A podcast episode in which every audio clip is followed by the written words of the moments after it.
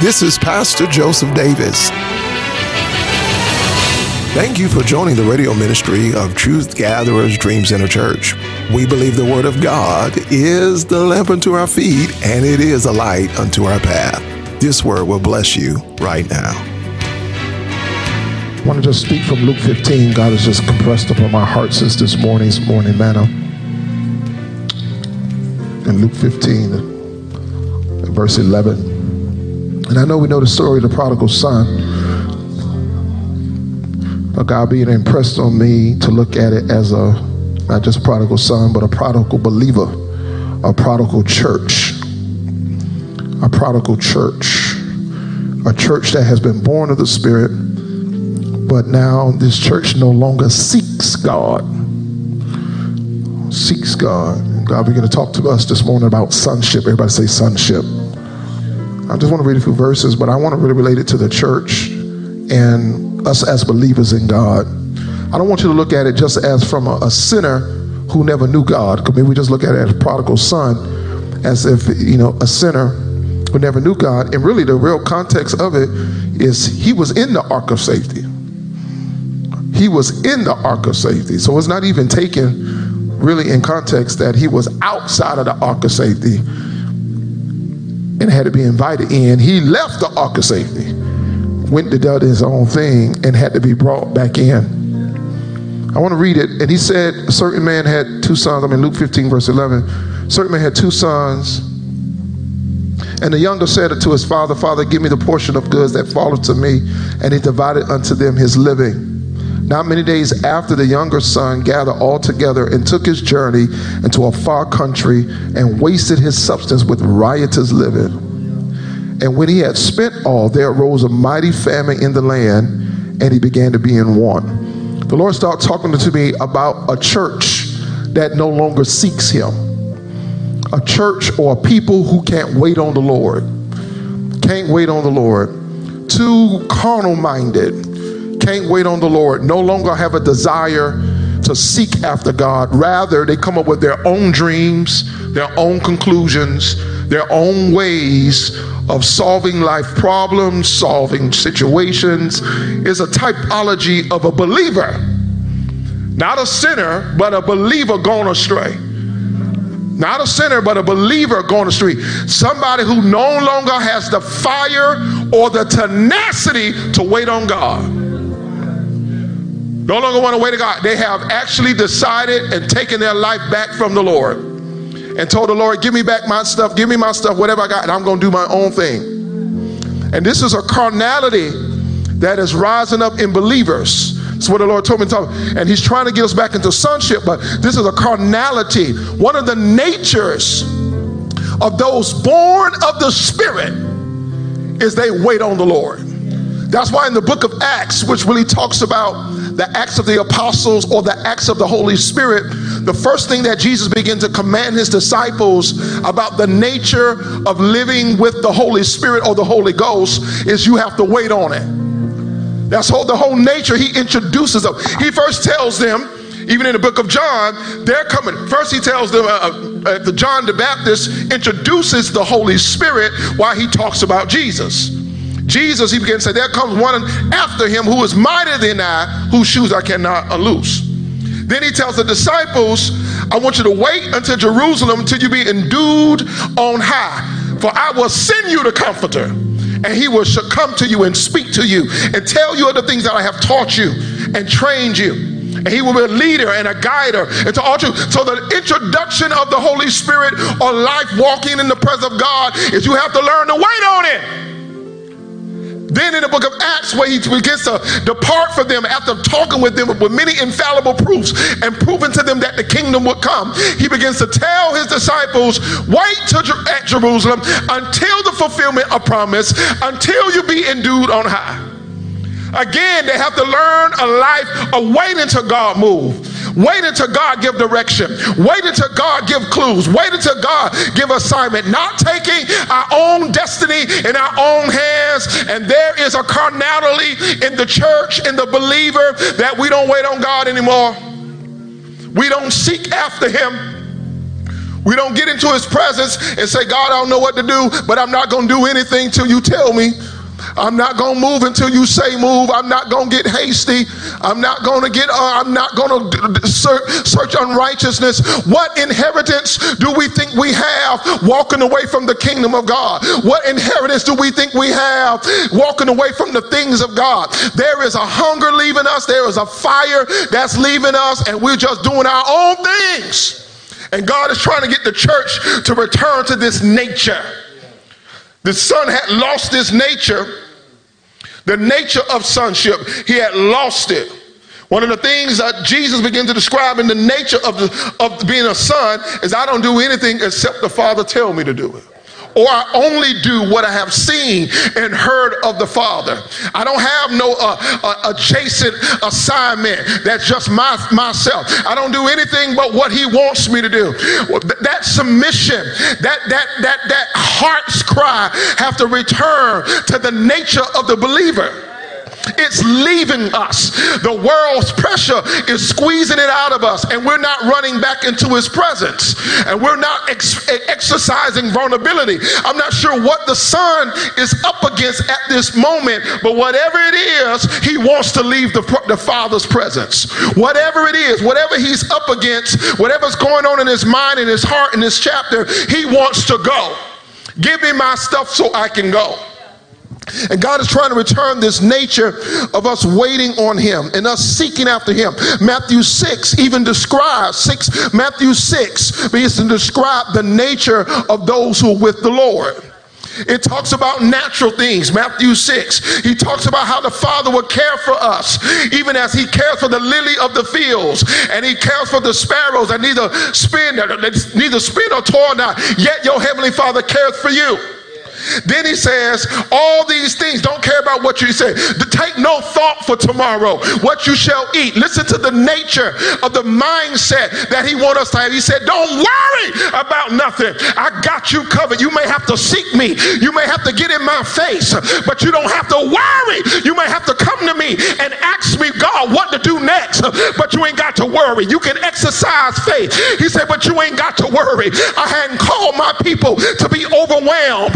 I haven't called my people to be burdened with natural things, uh, not burdened with the things of the natural. He said, don't have to worry about what you're going to eat and what you're going to wear. That's what scripture says. Then he describes uh, those who are overwhelmed by what they eat, what they're going to eat, or what they're going to wear. He said, all these things do Gentiles seek. So he describes having a hunger. Listen to this having a hunger to worry about what you're going to eat or drink. Now, everybody needs something to eat. No, everybody needs something to drink. But what he's saying is, your seek is out of order when you have to seek those things. He said, Your seek is out of order, and something is out of order when we can't get nothing to eat and we can't get nothing to drink. This is what he says in scripture. He says, Something is out of order. He says, Then he says, Seek ye first the kingdom of God and all his righteousness, and then all these things, natural things. So it ain't that God doesn't care. Is that that God won't provide? Is that that God won't feed us natural things? But we got to get in order. We got to get our priorities in order. He has to be first above all things. Come on. He has the preeminence in our life. And I'm telling you, there is something after this nature that God wants us to have because the devil knows he can't do anything with the person that says, I'll go hungry, but give me God. He knows he can't, y'all ain't get what I'm saying.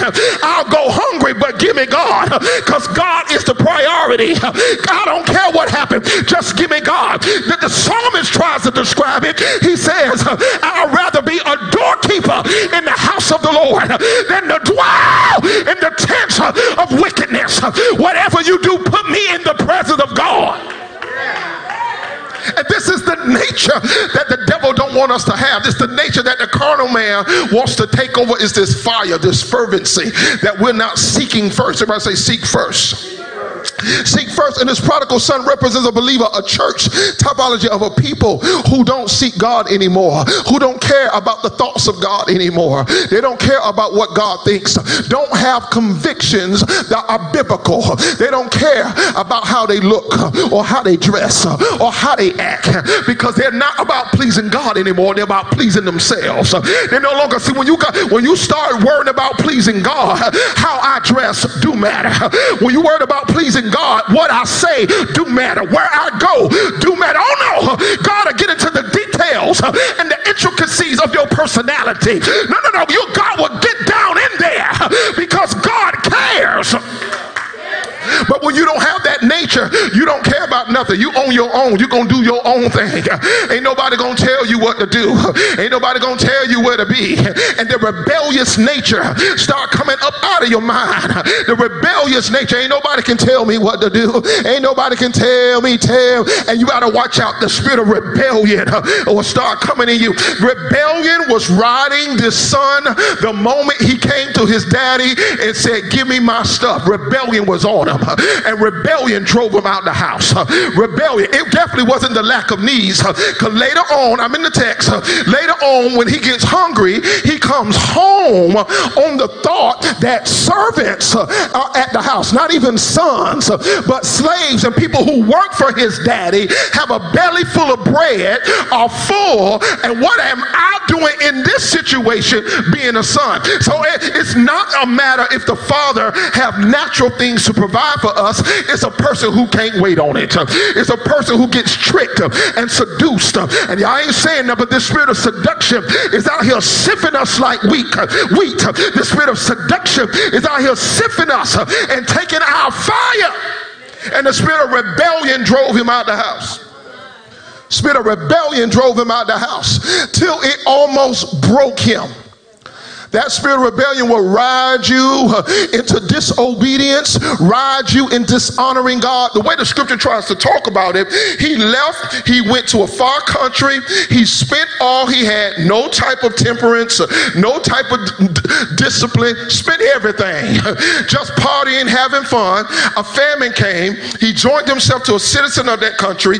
They sent him to, feed, uh, to the fields to feed swine while he's down there with the feeding the swine got so hungry he wanted to eat the pig's food. This is the lows of lows. Rebellion will take you into the lows of lows. The Bible says, Do not fret because of evildoers, because they will soon be cut down like grass. God said, Don't look at wicked people and envy them. Don't God said, Don't don't you dare envy the wicked. I don't care about the show called cribs with nice houses. If they don't know the Lord, sooner or later, a nice house, a pool on the eighth floor ain't gonna mean nothing. God has a way in life to show you riches don't keep peace in your life.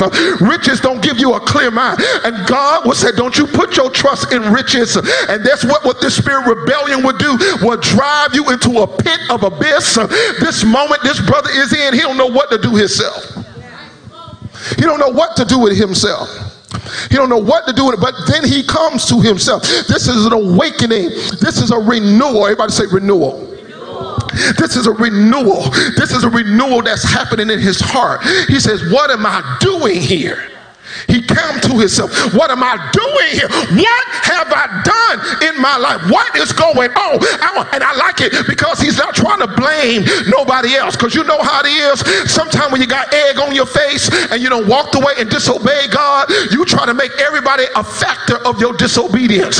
He ain't here. He said, What have I done? He came to himself. Some people too busy blaming what other people said and what other people did. And if they wouldn't have treated me bad, I wouldn't did. He takes responsibility for himself. He awakens himself, come back to himself.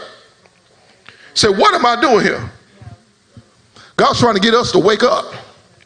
God's trying to get the church to wake up. God's trying to get people to wake up. God's trying to get us to wake up. And sometimes He allows things through our, our misdirection, our misbehavior, so He can wake us up. This guy wakes up, he goes home because he goes home because he recognizes his father have servants who are doing well. Now, understanding this sonship, he starts focusing in verse 19 on being worthy. This is the carnal mind trying to please God. That's the carnal mind. When you focus it on your worthiness to be able to get what God has for you, that's your sin nature. Still trying to condemn you and disqualify you from God's goodness. If you spend time focusing on where you've been and how where you've been hinders God's calling, that's sin nature. Still trying to talk you out of where God's trying to raise you up to. Sin nature, what we keep telling you, can't say that because you're where you've been. You can't say that you ain't no more worthy. You have disqualified this thing. And some people use this wrong term about called fail from grace. Now understand that grace is restorative. They said you fell from grace. It, it's not. It's, it's, it's, not really said properly. But this guy here is like, look, I'm no more worthy. It's the sin consciousness trying to negotiate him and get him out of a righteous covenant trying to negotiate him and then he decides he's actually going to go home but he's going to carry on a mentality of being no more worthy God still have a lot of believers who are at, are saved, but in the covenant still talking about you no more worthy. Still trying to talk God out of his calling, out of his purpose in your life, out of his love for you, out of your you still focusing on your past and your sins and everything in your flesh, and you still calling yourself no more worthy. It's sin nature. See, righteousness never says that. Righteousness under uh, our righteousness understands the righteousness of God. It's not me being worthy, it's he's worthy, and he made me worthy. So if he made me worthy through the sacrifice of his son, I am worthy. I'm not worthy of my through my works, but I'm worthy of his work. His work has qualified me. His work has made me fit. So I am fit to do God's will, not because I made myself fit, but he made me fit. Somebody say I am worthy. See, he's made me worthy. Made me worthy through the sacrifice of his son. He made me worthy. And see, the enemy still wants us to operate in our own identity and not the identity of the son. He still wants us to be looking at ourselves, looking at our works. And our works never qualify us for righteousness. Our works is supposed to be an expression of what we could not do for ourselves. Our works, hear me clearly, our works is supposed to be an expression of love to God because of what we couldn't do for ourselves, meaning we couldn't do for ourselves, so that's why I worship you. I, I, I, we could get, get ourselves together. That's why I serve other people because because I couldn't do this thing on my own. So now I serve as I do works, uh, not not to earn nothing. Get it wrong. See, that's how, not to earn nothing because I can never earn it. See, I can never earn it, but but but I, I work to, to serve and to express that you did this thing for me. All right, that's a gratitude heart. Y'all got what I'm saying? Some of us go to work and now we still go back to earning. We go back to working for God, serving God, but we take the mentality that we're trying to earn something. You can't go back. This is what's going on in the in the latter verses. I'm not going through all the scriptures. This is what's going on in the latter verses of the other son that's in the house he's having a problem because he's been there the whole time and he have a problem because he's trying to earn He's trying to earn, and he's trying to earn so hard. He working so hard. He working for recognition. He working for all this kind of stuff. And his daddy has a party for the for the one who comes home, and now he confused. He been working, and what's going on? I've been working the whole time. He says, What's wrong with you, son? Everything I have already belonged to you. He said, When you gonna start walking in power, walking in faith? When you gonna start? You still waiting for recognition, and I already recognized you. When I saved you and cleansed you and pulled you out of the muck and the miry clay and cleaned you up and called you my son, that's when I recognize you. I'm not recognizing you based on your works. I'm recognizing you based on my work. And that son was in trouble too because he was working and he was tired. He was working and he was frustrated because he's working trying to earn identity through work. And God ain't calls us to, work, to earn identity through working. That's not how it works. This brother comes home, the father begins to express how much love he has for him. He comes home, the father sees him halfway God has great expectations of us, so God meets them halfway. This morning, I was so moved again by the father having expectation of the son that the father went out to greet him. As if the father was waiting for the son to return home, and it was nothing but the father could not wait for him to get home.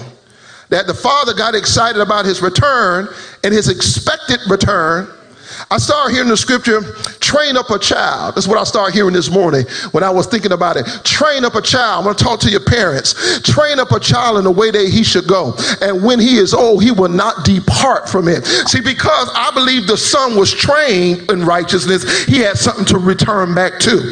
I want to encourage the parents, even though he went astray, he still had it in him because you found it when he got in trouble. He said, What am I doing here? But if you don't ever put it in them, they got nothing to return to if they should go astray.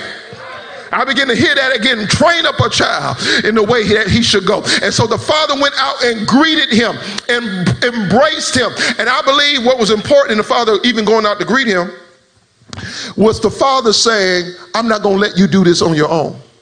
He was still trying to end the mentality of works because some of us still feel like we brought our own self to Jesus. We brought our own self to God. We brought our own self. You didn't bring yourself. The Bible says no man can come to the Father except he be drawn. And so unless he draw you, you can't even come. So I believe the father came out to greet him, first of all, out of his love and expectation, but also that he that the son could not say he did all the work. Only thing the son did is made a choice. And when you make a choice to choose God, God gets excited and God will jump in your choice. When you make a choice to live for God, God will jump. If you commit your ways to the Lord, if you start making a choice, God will jump in your choice and start called to do. Because you got to first make the the choice. He made the first choice, and the father went and honored his choice. Because let me show you also how that how the kingdom works. Notice that when the son left the house, the father didn't go chase him because the kingdom don't work on manipulation. The kingdom don't work on force. God love don't work on force. It breaks god's heart when we walk away from him. But he gave us something called choice. He said choose ye this day whom you will serve. He's given us the choice. And so he allowed you don't see the son the father running after the son you don't see him chasing him down.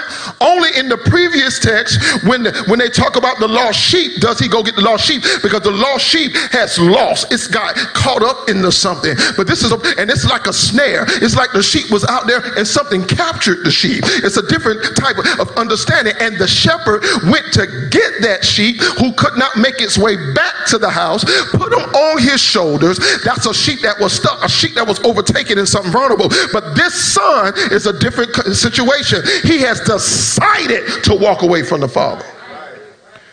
And the Father did not go chase him down broke his heart. And so sometimes we get confused about real love. Real love won't chase you down for you to do what you're supposed to do. That's real love. Real love will say, I'm here for you. If you want me, I'm here for you. But you can't keep chasing somebody to make them love you. Come on, somebody. You can't. Sooner or later, they got to raise up in their own heart and say, I want you. I want you more than anybody else. Come on, somebody.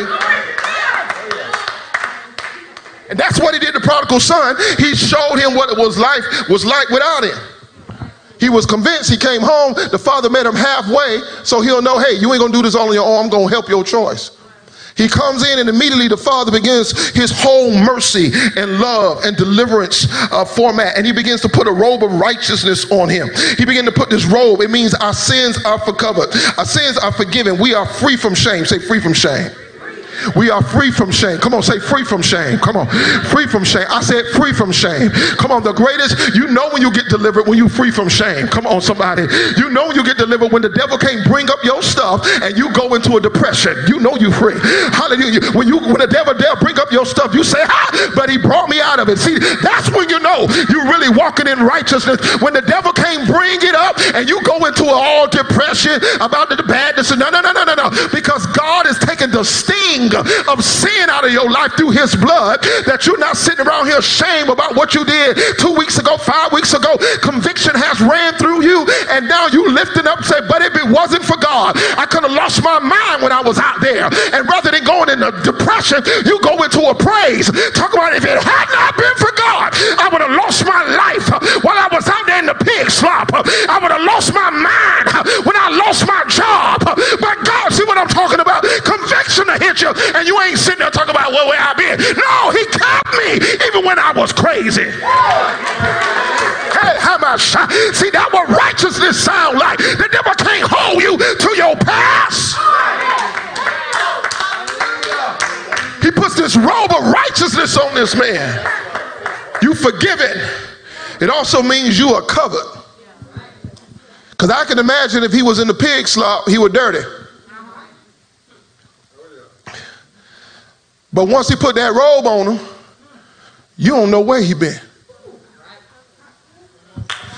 I said, once he put that robe on him, you don't know where he been as far as the east is from the west, will he separate your sins and remember them no more. You, you, there's no identity. You can't look at somebody covered in the blood, covered in the robe of righteousness, and be looking at where they be because it's all covered.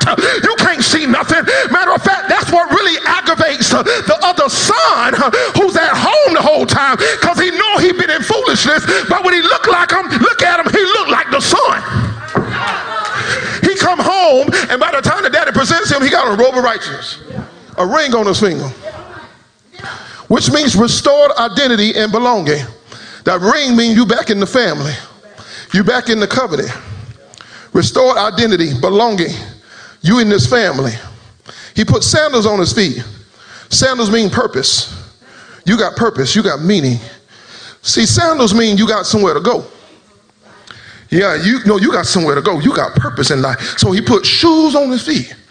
So representing God. But that ain't the only thing he gave. He, that was the thing he put on his body. But to celebrate him, he got the fatted calf. He got the fatted calf. It means God is celebrating your redemption. It means God celebrates our restoration.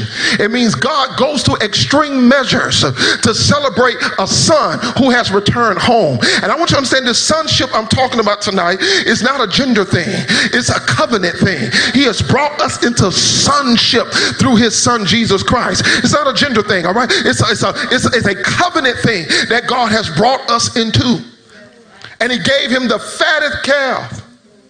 I mean, we're going to celebrate redemption. We're going to celebrate restoration. We're going to celebrate coming back home. We're going to celebrate forgiveness. Hallelujah. We're going to celebrate the blood. We're going to celebrate. He gave the fatted calf and he said, Kill it, eat this son who was lost and dead. He is now found. I'm trying to tell you that God is trying to restore the church back to an identity of sonship. He's trying to return us back to sonship that we're hungry for Him, we're stirred for Him, that nothing else matters but pleasing Him. That we believe in Matthew 6:33. How many believe in believe in Matthew 6:33? I believe in that. How many ever had Matthew 6:33 work for you? Meaning when you clear out all the clutter and start seeking first the kingdom of God. My whole destiny changed when I start seeking first. I had a, I had I had some plans on I knew I had a calling on my life. But I was trying to tell the Lord when I was going to preach, when I was going to do this, and when I was going to do that. When I got on his timetable, and it wasn't convenient when I got on it. And time after I got on it, the next thing you know, he said it was like it's time for you to get married. I got married at 21 years old. 21 years old, still happy about it. Don't get it twisted. 21 years old. God said, It's time for me to move you into purpose. You ain't got time to play, and I ain't playing with you. Get your act together. And here I am thinking God is on another timetable. He says, No, this is what I want at the age of 19 when I accepted my calling. And then by 21, I was getting married. I was getting married. God was like, no, I'm going to put you on my schedule. Your life been messed up. And I remember my mentality. I, my mentality was I had a plan for my life. I had what I was going to do. And God said, you would have died before you ever got there. You thought you could mastermind your life. You think you that smart. I call myself going to come up here, pledge in a fraternity and run parties all weekend. I was going to get goals in my mouth from Miami and I got saved in 11th grade. That messed up everything. In the carnal mind. It messed up everything. Because I had been planning what I was going to do when I came to Tallahassee. I was going to be in a frat. I was going to throw some parties and I was going to get me some gold teeth. And that God told me, you thought you was going to live through that? He said, the devil's going to crush you. What you, you thought you was going to make it through that? You thought you had these plans? He said, the devil's going to sift you and he was going to seduce you and he was going to ruin you down the road. Because I thought I can get in everything and make it out. Can I warn some of us thinking that we can just jump in and always jump out? You don't, you don't know. You can't keep taking the risk of, just jumping in and jumping out. God had to get that thing out of me. I didn't want to say nothing. Had to that little jumping in, jumping out stuff. Thinking I can control everything and won't have no scars and no battles without no scars. And there's some things you get into you regret, which you never been there, which you never even knew the people you thought you wanted to know so much, which I ain't never met them, which I ain't never, y'all ain't saying nothing. The devil will make you pay a price. You hang with him, he'll make you pay a price. Well, nothing is worth it. He'll make you pay a price. I'm the devil get your hold of you, he'll crush you so low. Look at this man. That man went from a plush house to about to eat with the swine. Now, you may not think that's nothing, but that's big on your identity when you know you've been fed every day. That's big on your identity when you know you work for the Father and blessings are to the left, to the right. You just flourishing. That's big on your mind when you out there and, and then you know how it is when you walk away and pride get a hold of you. I ain't going back home. I, ain't going back home. Pride to get a hold to your heart. Then pride keep you out there. Longer you know you struggling. You know you a mess. But pride to keep you out there and you keep acting like you fine. Pride to keep you out there longer than you want to stay. Pride to make you feel like you all right and you know you ain't right. And pride to come make pride is so dangerous it affects perception. Pride, pride is so bad, it affects perception because you're doing bad, but because of pride, pride say you're not really that bad. You really, you really pretty decent. You know, pride will fool you. But it will fool you. It will fool you and make you think you all right, and you actually sinking and stinking and losing everything every day because pride will keep you from change. Pride will keep you convert, conversion. Pride will keep you from deliverance. Pride will keep you from honesty. Pride will keep you from confession. Pride will keep you from talking to somebody. Pride will hold you in a headlock, choke you to death, take all your goods while you sitting there act like nothing ain't happening to you. Arrogance and pride will get a hold of you and steal everything from you. Here's this man broke, busted, and disgusted because of pride. Don't rip them off, left them for dead broke, busted, and disgusted, and God has to redeem him. I'm telling you, God is trying to restore sonship back to the church. Real relationship where we are hungry, where we are on fire, where nothing else matters but him. Where we begin to acknowledge him in all our ways and he begin to direct paths. Come on, Well, he begin to talk to us. I told somebody when I see when I was coming out of just when I was coming out of struggling, hear me, I just wanted a job every, anywhere, anywhere, because I was struggling. Once I got that struggle out of me, my prayer changed. I said, God, I don't want no job except the job you have for me. My whole mind changed. It was like, huh, I don't want no job unless the one you have for me. I'll go apply, I'll show up. And if I didn't get the job, I just believe you ain't the one you had for me. One sad, one sad, I said I wasn't sad I didn't get the job. I wasn't sad if I didn't get the job. God, I just felt so convinced if I didn't get it, it wasn't mine. See, it's a mindset change. Some mindset change that He's gonna take care of me. Some mindset change that he's gonna provide for me. Now I'll do my part. I gotta apply. You can't just be home not applying. You got to be actively engaged by faith. But if God says no, if you don't open up the door, that's fine. I just figure he got something for me. He got something else for me. That assurance that you got to have. There's an assurance that God wants us to have. A confidence of his will and who he is. There's a and once I got that thing, I was sitting there like it was like Joe, you know, I ain't worried about it. If I ain't got it, it wasn't mine. I ain't worried about it. I ain't worried about it. God gonna provide. And I start saying stuff like, if God can't provide for me, shame on him. That's how I start talking.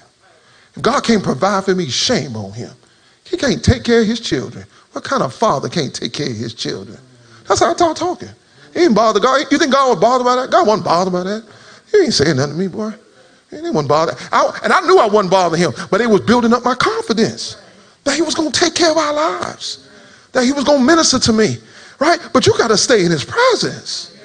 You got to seek his face. You got to say, God, lead me and I'll go. Tell me what to do. Tell me where to go. Tell me how to do it. Tell me when to do it. Tell me where to go. Tell me how to say it. I always get a, uh, the story about, and I'm going to talk about promotion. I'm going to go here. I'll tell the church two stories I learned so powerful.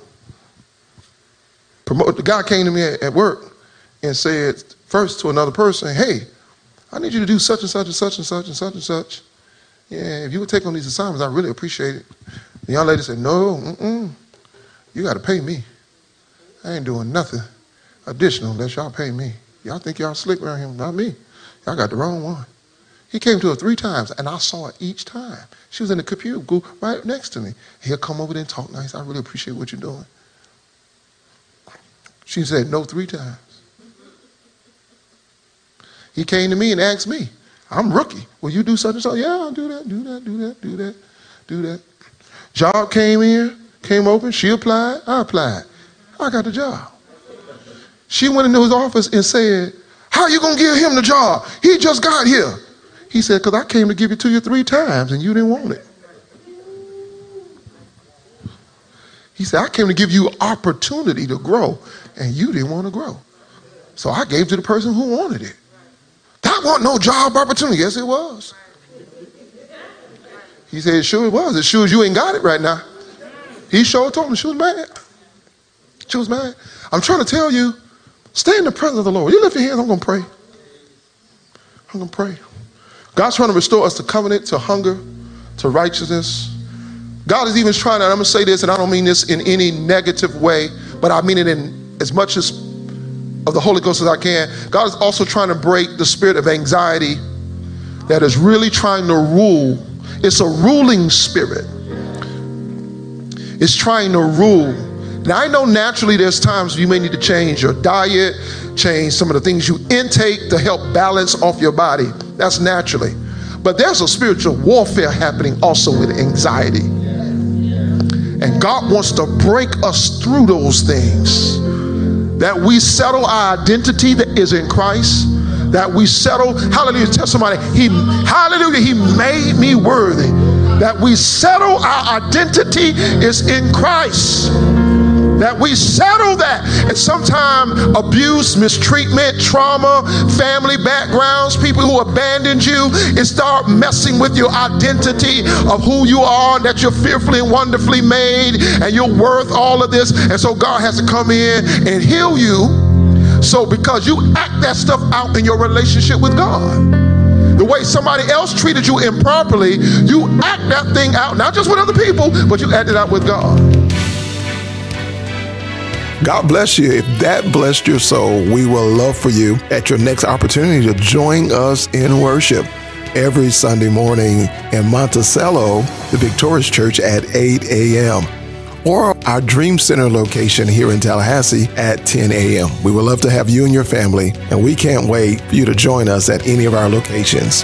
This is Pastor Joseph Davis. God bless you and join us again.